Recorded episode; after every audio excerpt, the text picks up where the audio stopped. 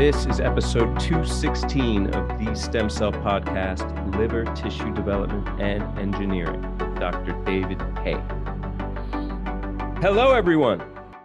We are doctors Daylon James and Arun Sharma. Welcome back to the Stem Cell Podcast, where we culture knowledge in stem cell research by talking to some of the brightest minds in the field. We are very excited to announce that not only will Arun and I be at the upcoming ISSCR annual meeting taking place in San Francisco from June 15th to the 18th, but the entire Stem Cell Podcast team will be there as well. That's right. If you're attending the meeting, drop by the exhibitor hall to find the Stem Cell Podcast booth and learn how you can be featured on a future episode. We really can't wait, have been looking forward to this for like two plus years. Today, we have Dr. David Hay from the University of Edinburgh on the podcast to talk about his research finding novel ways to produce liver tissue from pluripotent stem cells. We've also got our usual roundup of recent highlights in stem cell news coming right up. But first, the STEM Selfie contest is back. Enter your best cell image by April 28th for a chance to win a STEM Selfie prize package, which includes a magnetic puzzle of your image. Visit www.stemcell.com slash stemselfie, that's S-T-E-M-C-E-L-L-F-I-E 2022, to find out more about the contest and to enter. And don't forget that voting starts on May 2nd. Wow, that is really big news. The STEM Selfie contest is back. I love the STEM Selfie contest, but I got bigger news than that, Arun. This is a, a bombshell um, and so fundamental to all of our work in the stem cell field. We're talking about chemical reprogramming. Okay. You know, reprogramming and the foundational study, seminal work by Yamanaka. I mean, it really kicked open the door for pluripotent stem cell research and therapeutic application.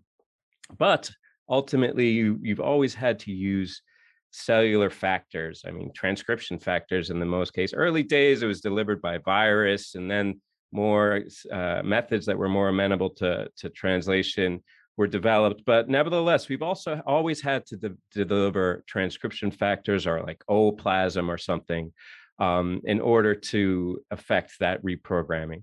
Um, although, you know, it, it, was almost a decade ago now uh, when work led by Hongqiu Deng, who uh, is at Peking University in China, showed that you could use chemical reprogramming, that you could use chemical stimulation in mouse somatic cells to generate pluripotent stem cells um, with an elaborate protocol and a cocktail and all that. But nevertheless, they could do it. And uh, it was a big deal. And this approach was extended even to uh, lineage, direct lineage conversion by Deng's group um, and others, as well as Sheng Deng at UCSD. Um, but none of these approaches were able to be translated to induce human pluripotent stem cells from somatic cells. And uh, I think a lot of people attributed that to the fact that human somatic cells have evolved to be uh, have a more stable epigenetic epigenetic landscape. Um, so uh, it, they were more resistant, so to speak. Uh, but the idea never it, it, was still there and in the mouse they showed that it could work so uh, it was reason that there was perhaps a more plastic state that existed in other animals or in other cell lines under different conditions and so deng's group here hypothesized that they could recreate that plastic state in human cells and affect that chemical reprogramming. And this is work, it's no wonder that it's taken almost a decade since this work was first shown in mouse before it was translated to human, because this must have been a monumental amount of work. And it shows in this manuscript, which has eight co first authors and three corresponding authors. And what they were able to do was create this intermediate plastic state in human cells um, first, they did it with fetal fibroblasts, but ultimately were able to do with uh, adult dermal fibroblasts as well. And by creating this intermediate plastic state, uh, notably by inhibition of the junk pathway, uh, they were able to create cells that exhibited key features of embryonic stem cells. And that was, you know, transcriptomic analysis, they looked like pluripotent cells. The epigenetic bisulfite sequencing, they were a match. Teratomas that generated all three germ layers. They went on to do single cell RNA sequencing during the reprogramming process to kind of map it. And ultimately, I thought this was the real kicker. uh, is that they then mechanistically kind of unpacked it and showed using axolotl, frog, and mouse that these this intermediate plastic state looked more like the axolotl program following limb injury than what you saw in frog and mouse limb injury. And you know, axolotl famously famously is able to regenerate limbs. Um, so th- this was really, I thought, the the the capstone of this study was showing that bit of mechanism, showing that it, it was akin to this Quote unquote lower, although I would say more glorious organism that's capable of regeneration. And that's the kicker here. I mean, not just laying the foundation for generating pluripotent stem cells with a chemical cocktail from human adult human dermal cells, which, you know, sky's the limit there. But I think maybe even planting the seed that chemical reprogramming could be modulated at some level to affect a kind of regenerative process like what we see in axolotl. And that really blew my mind here. I think we've been so focused for all this time about chemical reprogram to get pluripotent stem cells. But now reading this, I'm envisioning a future where you just have chemical, refined chemical cocktails that allow you to de-differentiate to a more plastic state and then directly differentiate towards specialized tissues, well, cells, perhaps someday tissues and even organs. So I, I, think it's a really exciting piece of work that's been a long time coming.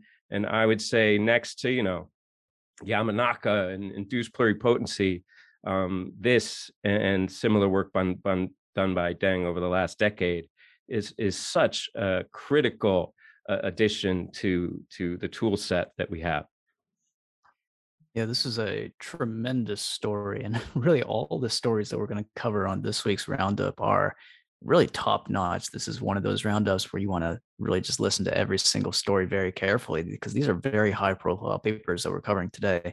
But in this particular story, yes, I mean, this is a, a tremendous amount of work over many years of basic science, many years of screening to find the right cocktail of compounds that would be able to induce chemical reprogramming in human cells um, certainly there's a huge amount of high throughput screening that was done here just looking at the methodology and different looking at the cocktail that they actually ultimately used it's it's complex. This was definitely not an easy thing to find. It's not like you're just looking at one single small molecule that's going to induce the the process of reprogramming.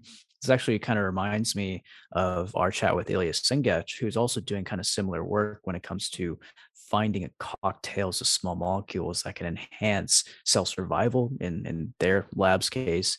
This is even more complex than the, the cocktail that they described because for reprogramming, as we know, it's a multi-step process. I mean, if you look at the methods in this particular paper, you have to prepare media for four different stages of induction, right? And each of those stages has a slightly different cocktail of, of, of small molecules that you're using.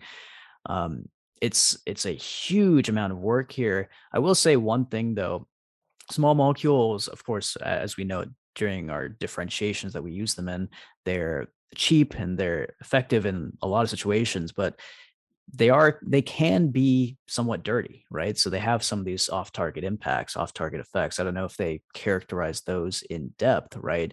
This is certainly non-integrating when it comes to the the genome and you're not using any sort of viral mediated reprogramming here but small molecules will have their own caveats too right?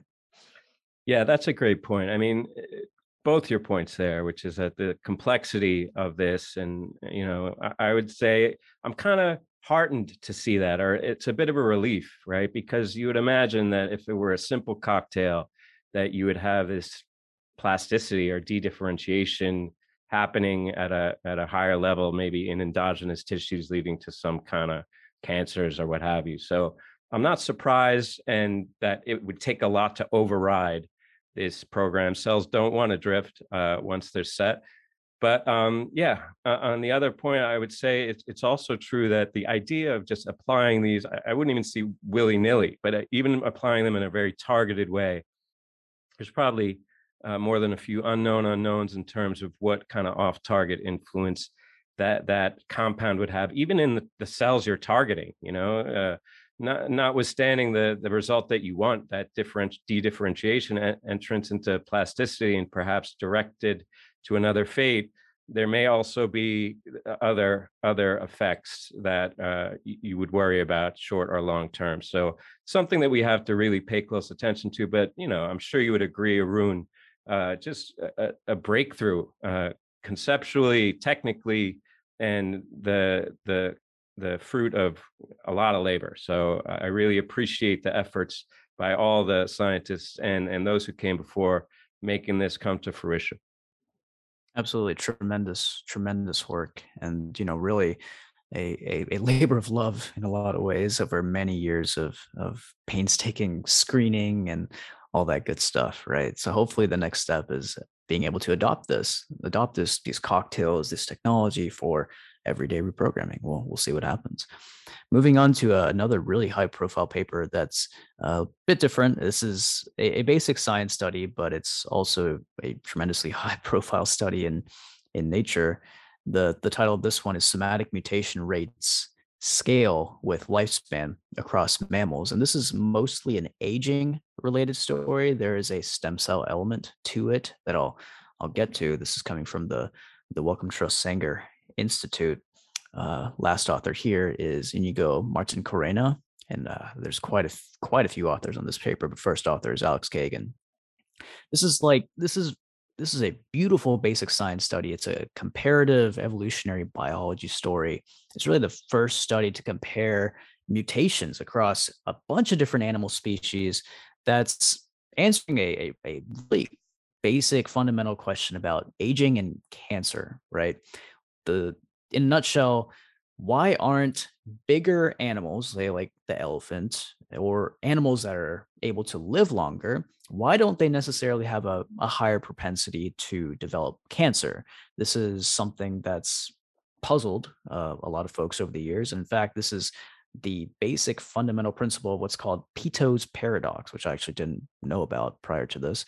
Um, it's a paradox where bigger animals or animals that live longer don't necessarily have a higher propensity to develop cancer.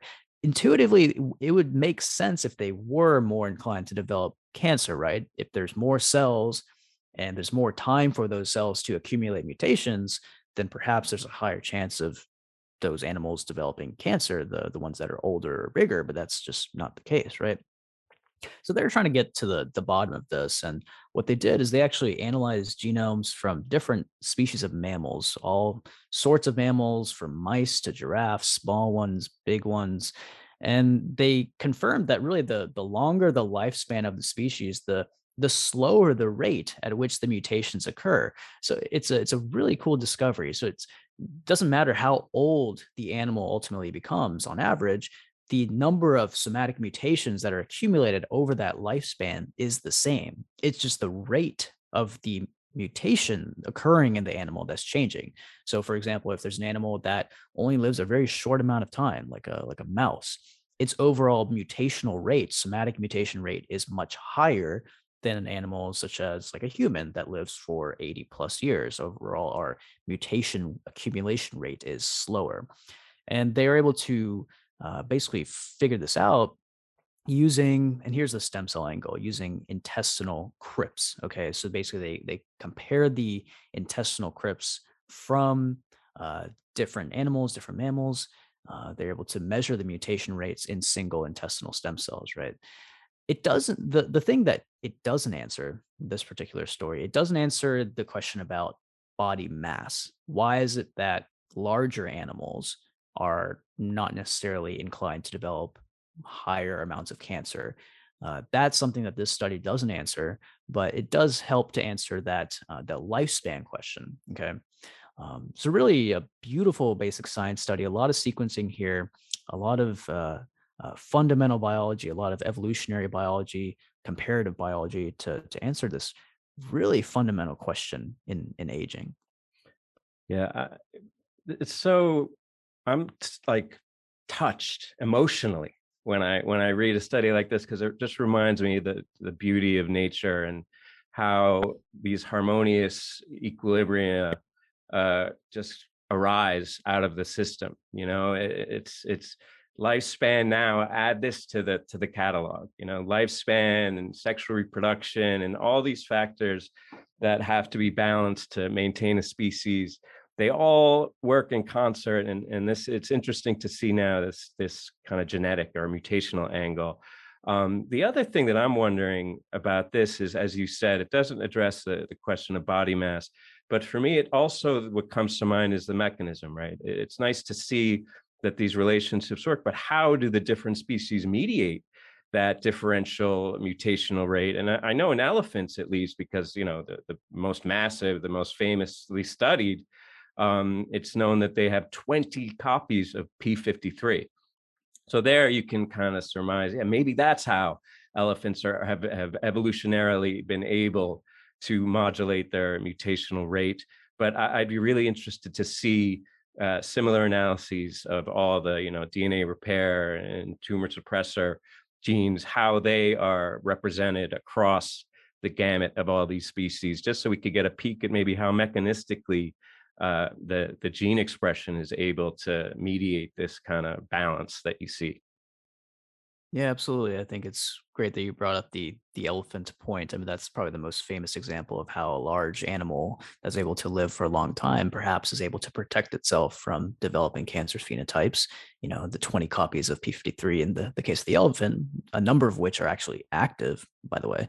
Um, but then there's other animals, other species that are also have these unique mechanisms. There's the the naked mole rat, really famously, which is uh, also Eh, I don't believe it's able to develop cancer and it's able to live a significant amount of time. So I think there are, it, it perhaps is not as clear cut um, as you might think. Maybe different species have independently evolved different mechanisms to protect themselves against different cancer phenotypes. And then the other part of this is, you know, this is the this is focusing just on mammalian species, right? So it'd be really cool to see in plants or invertebrates or whatnot. You know, what sort of unique mechanisms do those species and those organisms have to protect themselves against cancer? It's uh, just a, a beautiful reflection on the diversity of the evolutionary tree, don't you think? Absolutely. I love diversity. Speaking of large and small, all animals, large and small, you know they have a lot of uh, variation but really it all comes down to one cell arun. It's one cell to rule them all and that is the hematopoietic stem cell because no matter your size just one cell can create your entire hematopoietic system. That's in mammals at least. I don't know about the plants. You're wandering into plants arun. I want you to come back to me. We're talking about mammals here um, but you know hematopoiesis as glorious as it, as it is and the potential of one cell to generate the entire hematopoietic tree uh, perhaps owing to that tremendous capacity, it's poorly understood how it works out. Uh, we know that developmental hematopoiesis consists of multiple waves um, and ultimately culminates in the generation of these self-renewing hematopoietic stem cells that you find in the bone marrow. Uh, and we know that these cells emerge, at least in humans, in the aorta gonad mesonephros region. Um, and although that region contains numerous hemogenic cells, these endothelial precursors of hematopoietic cells, the a transplantable hematopoietic stem cell, something that will repopulate, is very rare. There's about one, it's been calculated, a single one of these po- powerful cells per AGM. Okay. Um, and that suggests that somewhere in between their migration from the AGM to other sites, they undergo a, a, a maturation process that that creates a, the capacity for this engraftment and, and differentiation potential. Uh, where they go from the AGM is varied. They go to the liver, uh, and there they they have a, a, the fetal liver. There they they acquire this uh, ability to engraft the bone marrow, and then ultimately they go to the bone marrow.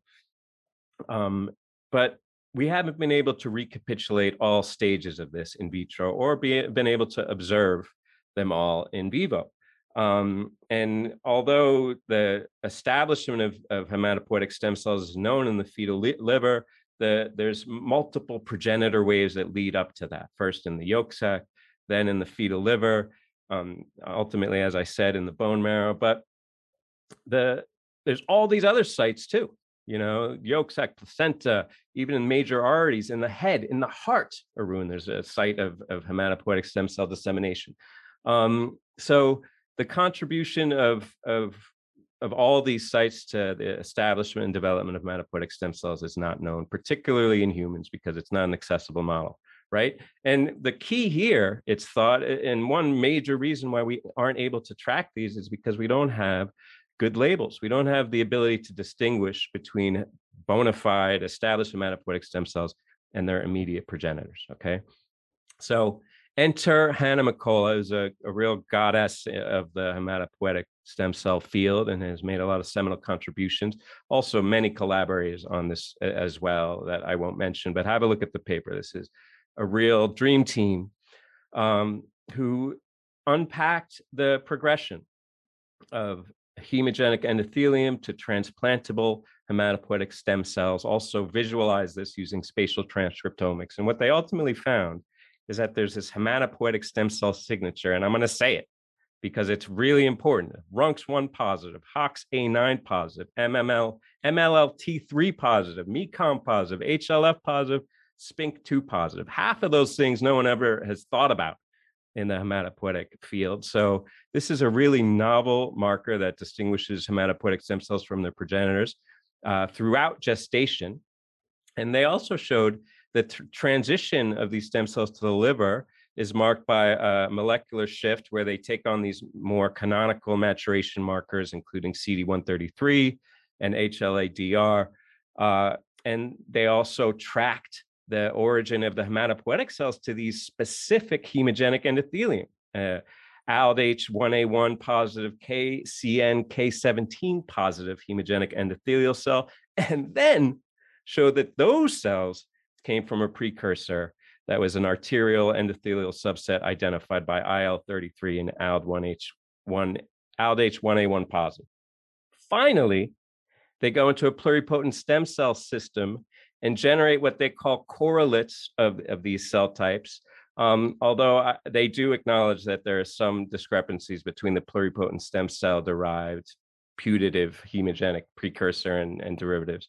Um, but nevertheless, I mean, I cannot o- overstate how important a study this is because we've identified our McCullough's group and her colleagues, they've identified these landmarks, these milestones um, that are clear phenotypic indicators of all the steps along the path. And I think now it's just a matter of trying to fish out these cells and generate mouse reporters, et cetera, so that we can really uh, uh, observe uh, and and and experiment with them. And that's what I'm waiting to see here. All the transplant uh, transplantation studies that should follow from this, both in the mouse system as well as taking these human cells maybe from aborted fetal tissue and seeing how they'll repopulate uh, NSG or immunocompromised mice. So I, there's so many studies that I can't wait to see coming out of this. I just want to get into a pluripotent stem cell system right now and mess around with some of these markers and see if I can fish out a pluripotent or a hematopoietic uh, precursor because you know I, I really I suffered under the yoke of my efforts to make hematopoietic cells, and I, I would like to give it another shot. That's my great dream, Arun.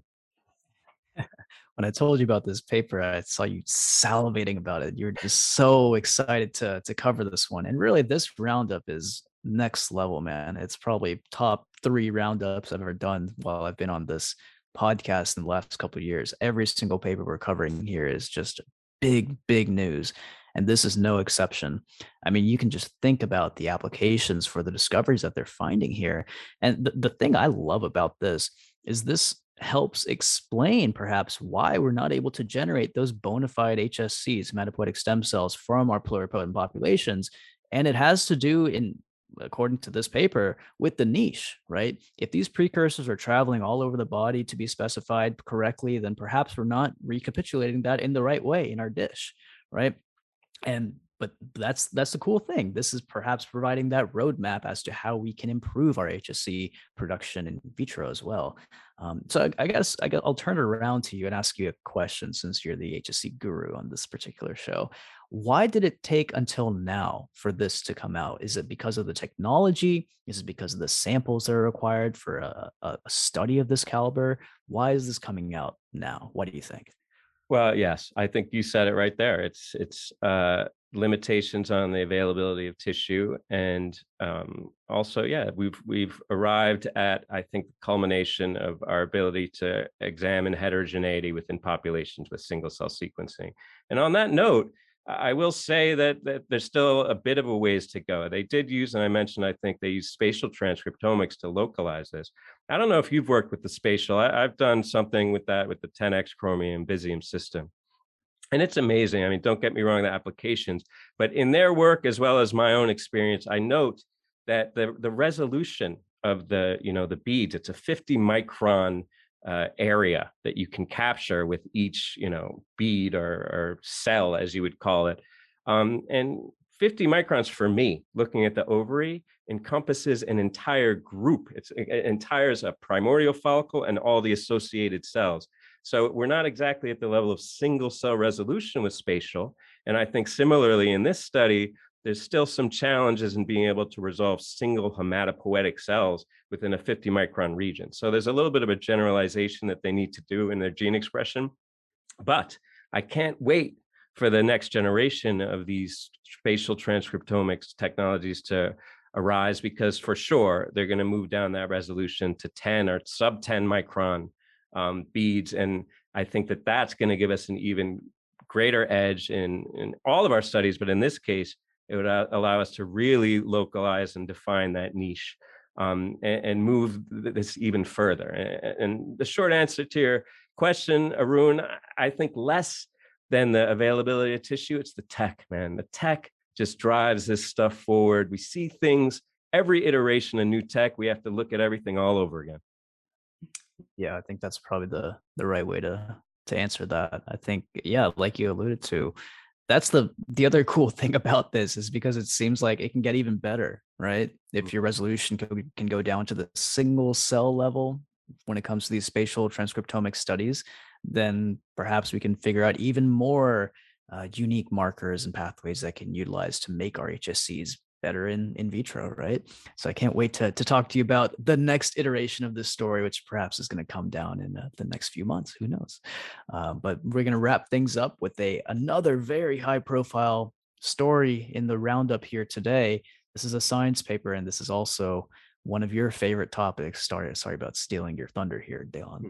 Uh, the title here is Functional Primordial Germ Cell Like Cells from pluripotent stem cells in rats. This is coming from a, a number of Japanese colleagues of yours, I'm sure. Uh, last author here is Toshihiro Kobayashi. First author is Mami Oikawa. And also importantly on this paper is Hiro Nakauchi from Stanford, who is known for his work in, uh, in chimera studies. This is a, a very big deal, as I'm sure you would agree agree with. Uh, this is uh, basically the first time where researchers have been able to create healthy, fertile rats, rat offspring from sperm that are derived from rat pluripotent stem cells. Okay. So it seems like in addition to the mouse, where this is already kind of possible, deriving, you know, primordial germ cells, precursors of sperm and egg from ESCs, mouse ESCs, which is done like what, 10 years ago. Now it looks like the rat has joined that club. Um, and this is uh, it's a it's a pretty simple study when it comes to at least the figures that are being presented here, but it's certainly a tremendous amount of work that's been going around, going on in the last 10 years to get to this point. Um, they're able to induce these, you know, primordial germ cell like cells from rat pluripotent stem cells using a variety of different factors. And then, you know, ultimately, I think the the real beauty of the study is that these are functional. Okay, these are functional spermatids that are being derived from these rat pluripotent stem cells. They're able to do the knockout system, knockout, um, you know, germ cell and and gonadal development in in rats, and then rescue them with some of these uh, primordial germ cell like cells derived from the pluripotent stem cells from rats.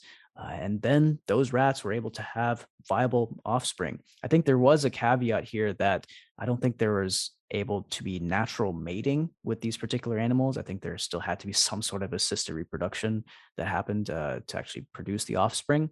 But still, you know, a landmark study because in addition to mice, now we can create uh, sperm from rat pluripotent stem cells. And ultimately, it's coming down the road. You know, this is all working towards making it from human pluripotent stem cells. I think you're perhaps a little more pessimistic than I am when it comes to the reality of the situation, whether that's ever going to happen or anytime soon. I still think it is, but you're the expert here, right, Dylan? I wouldn't say that. I'm I'm just an enthusiast, and my takeaway from this is just just what we need in the world. Another way to make more rats. Um, riding the subway, I would disagree, but the, in all seriousness, uh, this is I have been I I wouldn't say outspoken, but I'm on the record um, saying that that I don't think it'll ever be safe to make uh, human children from in vitro cultured pluripotent stem cell derived eggs or sperm. Um, but who cares what I think? This is amazing. And also, like, forget about humans for a second. It's really important. Even if even if I don't think we should do it in humans, that doesn't mean that we shouldn't figure out how we could do it in humans, right? To have the capacity to have the tools and, and putting that aside, um, just species preservation. I mean, the way we're going, we're we're blowing up all these animals to extinction. The white rhinos, uh, northern white rhinos or southern, I can't remember the most recent example.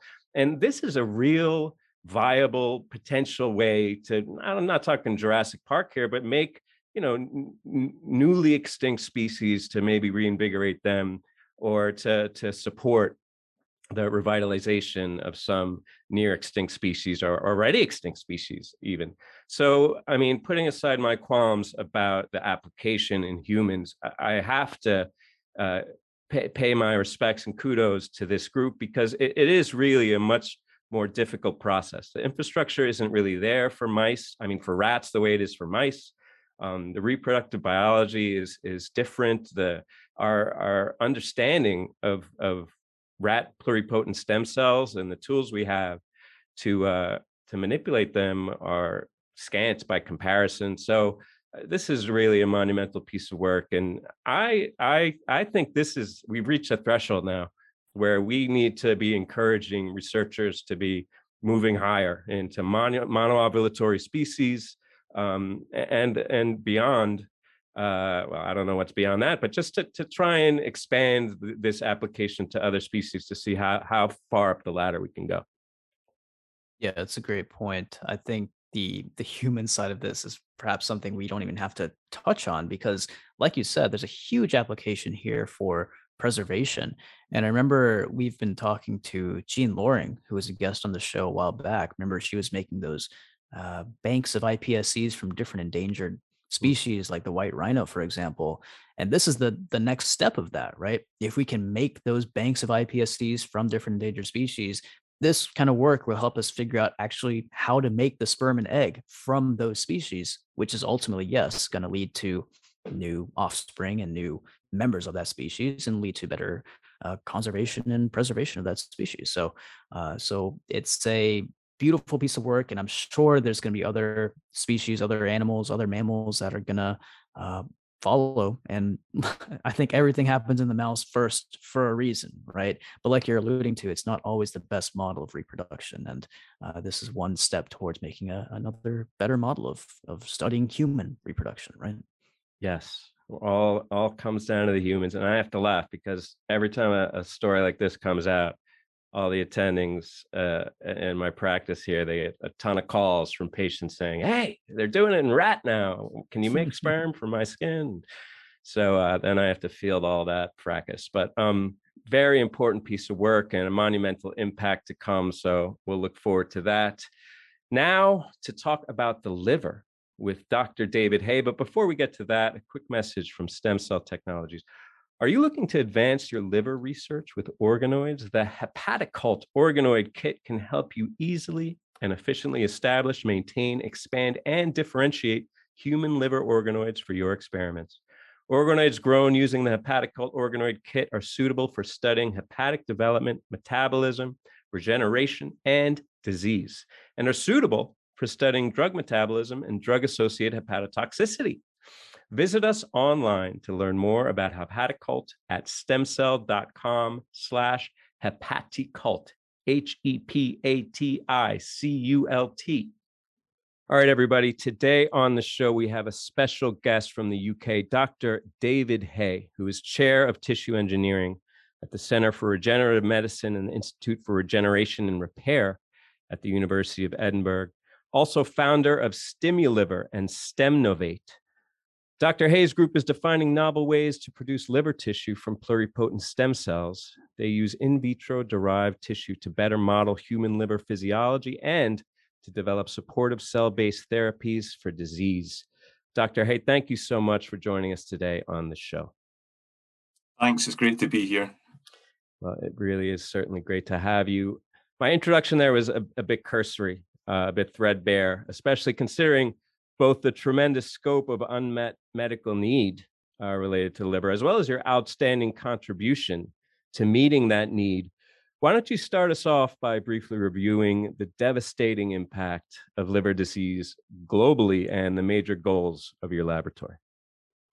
Yeah, so that's a great question. I mean, liver disease is a devastating disease. Over 2 million people die annually from diseases associated with the liver.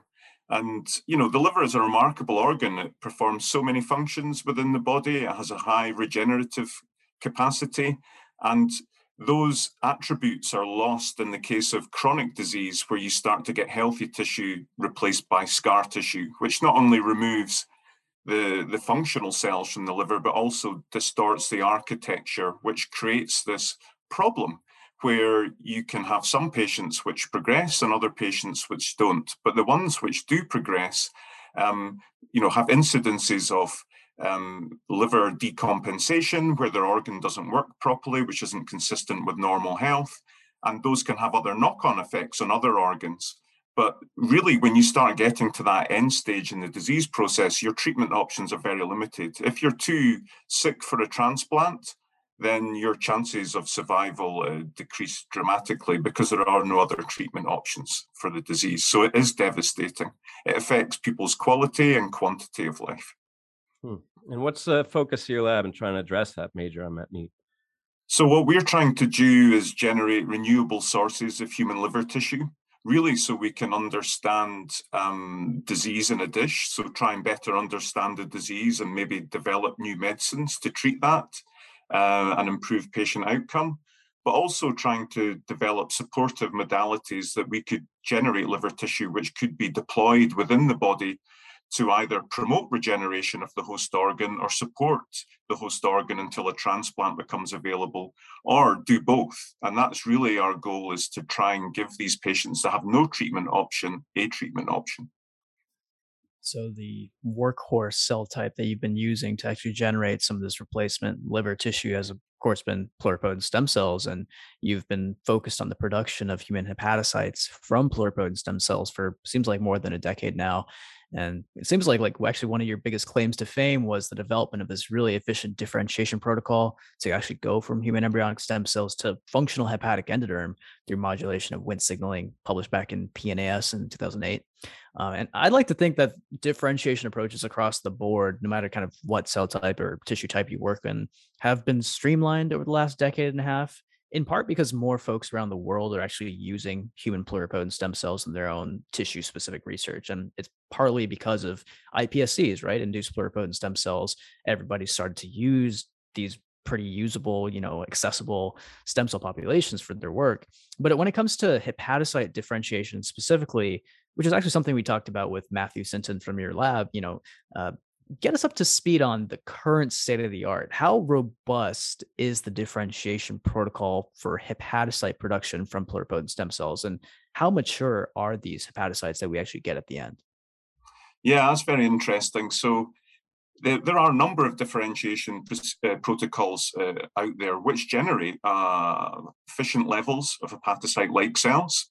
Um, they employ different, as you were saying, different um, signaling factors which promote the efficient differentiation and the, the, and the maturation of these cell types in culture and generates a product which has mixed abilities. I think it's fair to say that the cells display fetal and adult traits. Certainly in our hands, we're able to demonstrate the metabolism of drugs that you would see in the adult so, for example, the cytochrome P450s that are involved in prescription drug metabolism are active in our system, but they're also active in our system at a point where the cells are secreting a fetal protein, alpha fetoprotein. So, I, I think the cells have mixed identity um, in the dish. Um, and we're currently working to try and understand that a little bit better. Is that mixed identity a cell specific trait or do you have different populations of cells in the dish? Um, and part of the problem of working in two dimensions is the cell models that we create aren't um, long lived enough to be able to mature substantially in the culture dish. And this is why we've turned to three dimensional differentiation and cell aggregation really to try and move past this instability in the culture dish to improve the maturation of these cells and ultimately their application, whether it's in the lab or whether it's in the clinic. Yeah, and that's the thing. I mean, it's we've made such great strides, and now we're dealing with kind of a whole different animal than we were considering when we first started working with pluripotent cells. And in the field, progress has been so rapid. Um, every episode, we highlight some novel translational study that affirms and or underscores the tremendous clinical impact and potential of cell-based therapies. But I can remember, like Arun's alluding to there, back in, in 20, uh, 2008, you know, when faithfully recapitulating the differentiation of a single specialized cell type, in your case, the hepatocyte, was a huge deal. We couldn't get the kind of, I guess, coordinates, the molecular um, morphogen gradients correct, or we didn't have the recipe right to get exactly the right cell. But so it was big. But now we're working at different scales, different levels of complexity. You got to integrate multiple cell types in an organoid or assembloid to get a paper out. And we're constructing these biomimetic scaffolds to endow these in vitro kind of artifacts, I guess you could call them, with the structural elements that you see in biology. Um, and I would venture, here's the question I would venture that we generally underestimated how tough it would be to reach the projected therapeutic endpoints, right? I think we all, not all of us, um, myself, I can speak for, had this idea that let's get a cardiomyocyte, let's get a hepatocyte, and we can address heart disease, liver disease. Um, but clearly, it's a lot more complicated than that. What do you think? And what are maybe some of the underappreciated hurdles that remain to be bridged before we can really get to that therapeutic endpoint? Yeah, that's a. I mean, that's a great uh, question. I, I think the, the, the issue with being able to produce these high quality cells has been probably the complexity of our differentiation approaches in the past. Before we were using Matrigel, we were using feeder layers, we were using fetal bovine serum, you know, and all of these are, are you know, um, um, susceptible to batch to batch variation and introduce complexities in, in your cell culture system that makes it very difficult to get that reproducibility in the process. And that was one of the first things that we tried to do, working with um, defined signaling molecules, um, you know, using simple commercially available medias, um, reducing those to the minimum amount of levels that gave us the ability to produce our hepatocyte-like cells at about 90% purity, which was the real game changer for us. Before that, we'd been in the, you know, zero to 20% mm. yields in our differentiation process. And, you know, the work done by Kevin D'Amour, um, looking at activin A, certainly with an endoderm was, you know, really important for us in the field to be able to make that you know, highly pure population of endoderm that we could then further specify down the hepatocyte lineage.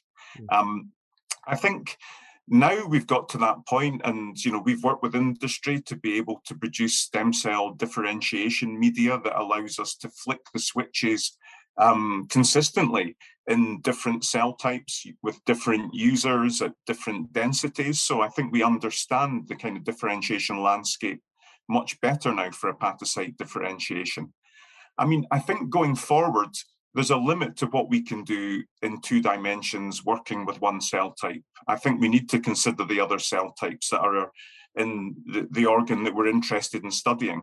And certainly with us in the liver, the incorporation of endothelial cells and stellate cells has been really important to generate a kind of phenotypically stable piece of liver tissue that has the capacity not only to perform metabolically in the dish, but also to be able to model aspects of disease whether that be um, fatty liver disease um, or whether that be um, cancer metastasis. You know, these are both really exciting avenues that we're exploring further now with our kind of defined pieces of liver tissue.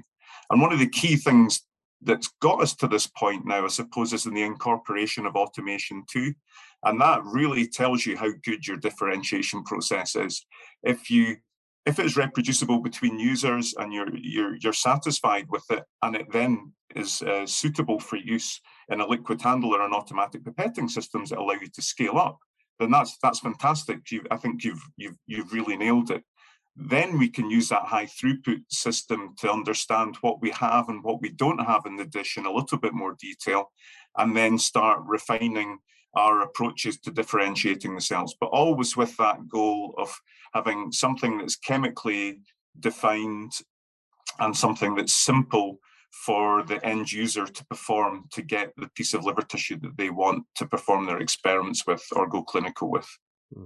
Yeah, I think reproducible differentiation is the foundation for everything we do. It doesn't matter what tissue type or cell type you work in. I'm a cardiac biologist, so reproducible cardiac differentiation is really important to me, and hepatocyte biology is the same way. You know, and I think having these chemically defined approaches has been really critical. It allows for multiple people across the field to actually jump in, and also it gives us an eye towards the clinical and GMP grade manufacturing, which is what we're hoping to get towards down the road. And now that we've actually been able to make cell types like hepatocytes reproducibly and in a chemically defined fashion, we can really have more of an eye towards the applications, which is the exciting part, right? So when it comes to utilizing pluripotent stem cell derived hepatocytes, whether it's 2D differentiation or 3D differentiation based approaches that you use to actually make these things, it seems like there's three big applications. And I think this is kind of the case for a lot of different tissue types as well. I think cardiac is the same way, you know, disease modeling, drug screening, and clinical transplantation, right? And certainly there's been a lot of progress that's been made on each of those applications modeling different types of liver disorders like what you were talking about uh, identifying potentially hepatotoxic drugs in preclinical settings. This is a big problem with drug development you know um, and certainly using stem cell derived hepatocytes for transplantation purposes and for clinical therapeutic purposes to actually restore liver function. I mean in your opinion, and this is probably this is probably gonna be a tough question, but in your opinion, probably what's been the most promising of these applications? Is it the the preclinical side of things, the identification of toxic drugs using these hepatocyte, you know, these stem cell derived hepatocytes? Is it the disease modeling that's been really promising, or is it really the the clinical facing applications of using these cells for therapeutic applications? What have you been the most excited about? Think initially we were, you know, we like the rest of the field were very excited about this potential to combine our stem cell based models with genome editing and disease mutations to try and understand and cure disease better in the dish and try and take that towards the clinic. And I think that's really exciting. I think there's so, so much more mileage in the in vitro modeling side of things. Uh, you know, where I think we're, we're kind of limited by our imagination now right? We've got to be able to do something that's scientific and worthwhile, but I think we've got many tools at our disposal. Um, more recently, the clinical side has, has really um, uh, excited me. And I think, you know, there have been a number of nice papers out there where people have been able to transplant cells and support liver function um, in, in compromised recipients, and that's great. Um, I think you know what got us really fired up was this ability to be able to put a bit of liver tissue underneath the skin and support the host organ from a remote site. And you know, maybe for some patients who are, for patients who are very sick, this might be their only treatment option. They may not survive general anesthesia um, at that point in their body, the blood's probably not going into the liver; it's probably shunting around the liver, um, which means that you probably wouldn't you wouldn't want to put liver tissue into that diseased organ because it's not going to be properly perfused, and the cells are going to die in response to the necrotic environment. So I think, yeah, to sum up, I think definitely the in vitro side is really exciting. There's going to be a lot of good stuff coming. Uh, this is a really solid pipeline. But the in vivo side now is starting to develop, and that's you know probably been our focus in the last few years is to try and get these implantable modalities to treat failing liver function. Yeah, I like the way you put that. The, the in vitro side has gotten a lot of mileage. We've gotten a lot of mileage because that's, I don't want to call it low hanging fruit because the work is tremendously complex, but we've been able to glean some really important insights already clinically um, mm. using pluripotent stem cells, induced pluripotent stem cells, and, and CRISPR and all these things. So it's already reaped some rewards. But as we all know, the uh, the holy grail here is clinical treatment using cell-based therapies. It's what we promised to the public with all these, you know, public-facing funding mechanisms. Um, and you alluded to it earlier. I, I, think one of the the really important elements to bring that into fruition, um, and that you've worked on, presumably in service to your overarching goals, is automation. Right, the incorporation of automation into diffs uh, for therapeutic application. It's a no brainer. But my question to you is, how deep do you expect this to go? I mean, we just talked a couple episodes ago about this deterministic or I don't know what you want to call it, AI adjacent method for cell selection and sorting. Um, and the idea there is that the, the the machine is looking at the cells and deciding which ones based based on whatever criteria, in this case, morphological criteria. Um, and AI is already being applied in my space, reproductive medicine for embryo tracking and selection. So this is already in the clinical space. And in the case of pluripotent cells, you know, these cell differentiations, it can be nuanced and and often dependent on, I mean, you alluded to earlier about how there were all these complexities with the FBS and the Matrigel, and and you've made tremendous efforts to cleaning up that system, but still there's some kind of nuance and vagaries of differentiation, and and sometimes a, a effective diff is is dependent on, or at least can benefit from, the judgment of a committed trainee uh, overseeing them or PI, whoever it is. Um, so this is the question. I mean, when, when it comes to automation, how far do you think we're going to go with this? Are we talking like HAL level IA, you know, from 2001? Are we talking about humans that are running relatively dumb machines? Good question. Um, so I I think the likes of AI, machine learning are very important as long as you've got the data sets to train the you know and, and produce the correct algorithm that's going to be able to you know streamline your process i mean my dream is to go in on a monday push the green button and then come back two weeks later and mm. i've got liver spheres at the other end you know that allows me to go and do the exciting science and maybe not a lot of the laborious work um, I see AI could be a very important part of that setup. For me, it would all be about streamlining the process, but in terms of making it simpler right? Getting rid of additives that are not required. Um, what are the minimal components we need to make a piece of liver tissue? That works very well for the in vitro side of things, but also for the in vivo side. When you start working with regulators and physicians, they want to know, they want the paper trail that goes with that piece of liver tissue to, you know, not only justify its quality, but also its suitability and safety for long-term deployment within the body. Um, so I, yeah, I see this as a very important part. I'm no expert in AI or machine learning, but it would be a component of uh, my ideal system if I could design that robot to be able to produce liver tissue. Hmm.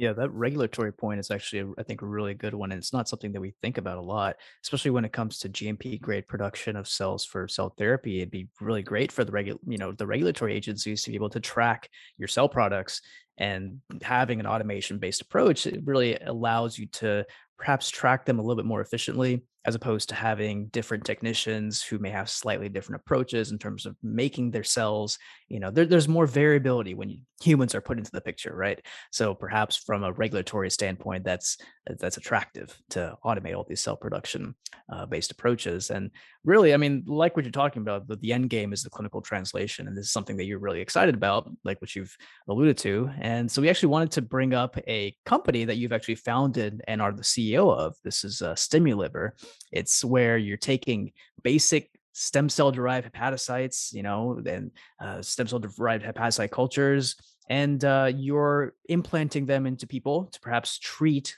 clinically failing liver function. Uh, and this is, of course, in human trials, and um, that's the the downstream hope is to put these in people for Stimuliver's approach, you're actually taking organoids, right? You're taking these 3D liver organoids and placing them under the skin, like what you're alluding to, to help restore patients' reduced liver function in cases of liver failure. So tell us actually more about this startup and where the company is right now in terms of this timeline to ultimately bring these clinical therapies to people.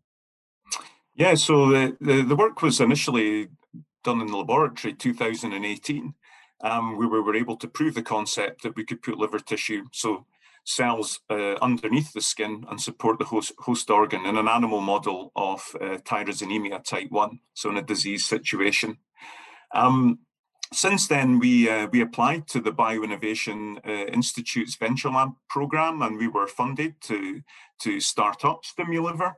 Um, and our goal really is to take this procedure that we've developed, produce hepatocyte-like cells, produce endothelial cells, allow them to self-aggregate in microwells, scale out that process initially, and then um, add those uh, liver spheres to um, implantable um, devices. So in our case, it would be a, a non-woven polycaprolactone fiber. So allow those cells, to, those spheres to attach to the surface of that, then put them underneath the skin and study the supportive value of these spheres. And uh, also their safety long-term is, is paramount. So where we are in the process now is the company is established. We have our RAs working on the differentiation, and we just secured a, a grant actually last week from uh, the Danish Innovation Fund to be able to automate the process within the company as we move forward to our preclinical safety uh, testing. And the goal really is to, you know, to create high quality liver tissue that we want to study its safe, you know, its safety profile and also its supportive profile. Going forward, we will obviously, as we've discussed, want to be going into the clinic if this is safe and appropriate to do so, um, targeting acute on chronic liver failure initially uh, trying to provide those patients with an option where other treatment options are, uh, don't currently exist. I mean, this is so great. I, I love doing this show. I mean, I, I exist in the world, so I would benefit from all these therapies anyway. But being here, just having run the arc of talking about them like science fiction, and then listening to you tell me that you're funded, you're really on the cusp of making it happen. It's just so exciting. I mean, it's exciting time not just for everybody who could benefit from the treatment, but it's really exciting for the the stem cell biologists, especially those who are part of the efforts to bring cells into the clinic. But all of us, I think it's really tremendously gratifying to see that this choice we made and this commitment we made to the field is actually bearing fruit. But you know, bringing it actually to the clinic is a gargantuan effort, and some might say it lacks the romance, I guess, of the small working group sharing this aha moment at the microscope or looking at a novel data set. I mean, it's a bit of a slog, right? So is it is it tough to move between these two worlds for you? I mean, you kind of need a different mindset. And, and here's a. I mean, do, do you have to cultivate a, a, different sort of leadership in that setting? And do you think there's different types of scientists or trainees or RAs, as you call, call them, that thrive in that setting relative to a more basic uh, uh, research setting. What do you think about those? Yeah, I agree. They're two different mindsets. One's more kind of lateral thought process, and the other one's very focused on developing this defined product, you know, and you're developing your target product profile and then moving that towards a you know a clinical trial securing the investment to be able to do that interacting with regulators i mean one thing that's been i think is very important you know as you develop this commercially is to build structure within the company and you get people who want to work in those particular areas that that's their interest hmm. um, and i think you know, the RAs we've got are really fired up at the moment. They see this as an important um, challenge to treat liver disease and and take forward the work we've done in the lab and, and try and produce something which is going to impact positively on human health. That that's been great. I mean, for me, I like both environments. I like the lateral th- thought process. I like to be able to find new things out. I like to go through data sets, crunch data, have debate about things. And then the true acid test is if you want to translate that, is the science good enough? Mm. And I think that's what we've really focused on recently is, you know, reproducing what we've done in the lab in different pairs of hands using different cell lines.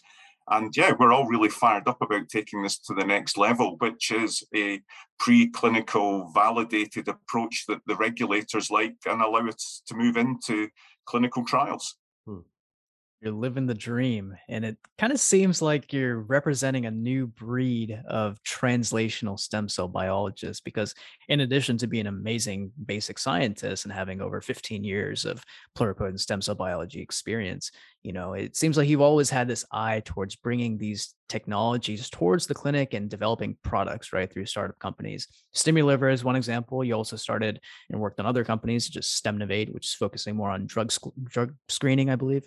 um, Um, so tell us a little bit more about this passion about founding biotech startup companies, how you actually manage to balance your academic commitments. Seems like you're a pretty busy guy. And also maybe if you could wrap things up by telling us some advice and giving giving us some advice for the new generation of stem cell entrepreneurs. I'm sure a number of whom are actually listening to the show who might want to follow in your footsteps. Well, I, th- I, think it's it's been great to work with great people. So Rishi Sharma, who's the CEO of um, and Dagmara, who's the CSO of Stimuliver.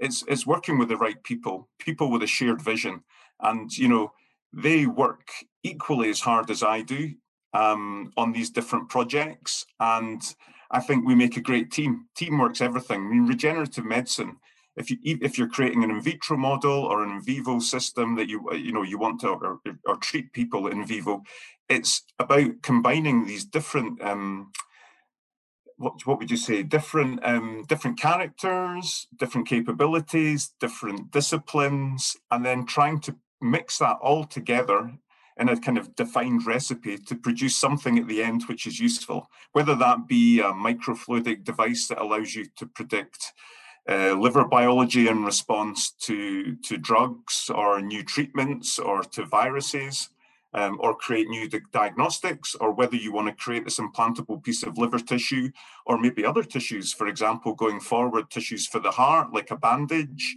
you could use, or or encapsulating cells that you can put in other parts of the body to treat certain deficiency states. I think it's all about team building. It's having the right people on board that share a common vision and, and this work is hard. As you said, this isn't like a, a walk in the park. This is a good number of years of team effort. And I think we all gain a lot of experience as we go through this. You know, nothing is ever the finished article. It's like when you publish a paper in science, you know, you finish that paper with a full stop, but that's just the pause before the next paper comes on. And I think that's pretty much in the corporate world, it's exactly the same. It's about developing the process, hitting your milestones, securing more investment, and then moving this forward to an end product that's going to be useful. Um, I would say to people out there, it's whether it's academic science or whether it's uh, industrial science, it's hard, right? And you've got to believe in yourself. You've got to see that kind of goal at the end, and you've just got to accept things aren't going to go away a lot of the time. You just have to pick yourself up, get on with it, um, and it's it's a bit like the peer review process, isn't it? Nothing's nothing's easy there too. So it's all about determination and um, you know believing in yourself and in your team and creating a positive environment for all those people to flourish. Yeah, that's uh, great words of advice, and I, I, love how you underscore the team. It's not just in entrepreneurial efforts or in commercialization, translation of these these therapies. It's really anything in stem cell science nowadays. Gone are the days of the the sole operator you know it's all about building a strong team and uh, cultivating all these different specialities that you need to to reach uh, your endpoint. So uh, i i just want to again emphasize that the team um, and congratulate you on the teams that you've been able to put together. They're, they're really pushing the needle. Before we let you go though we got a couple of science peripheral questions. Uh, you know you're doing a lot of things dr hay but uh, the first question here is the thing that you didn't do. What's one hobby that you always wanted to pursue but haven't been able to due to the tremendous demands on your time and effort?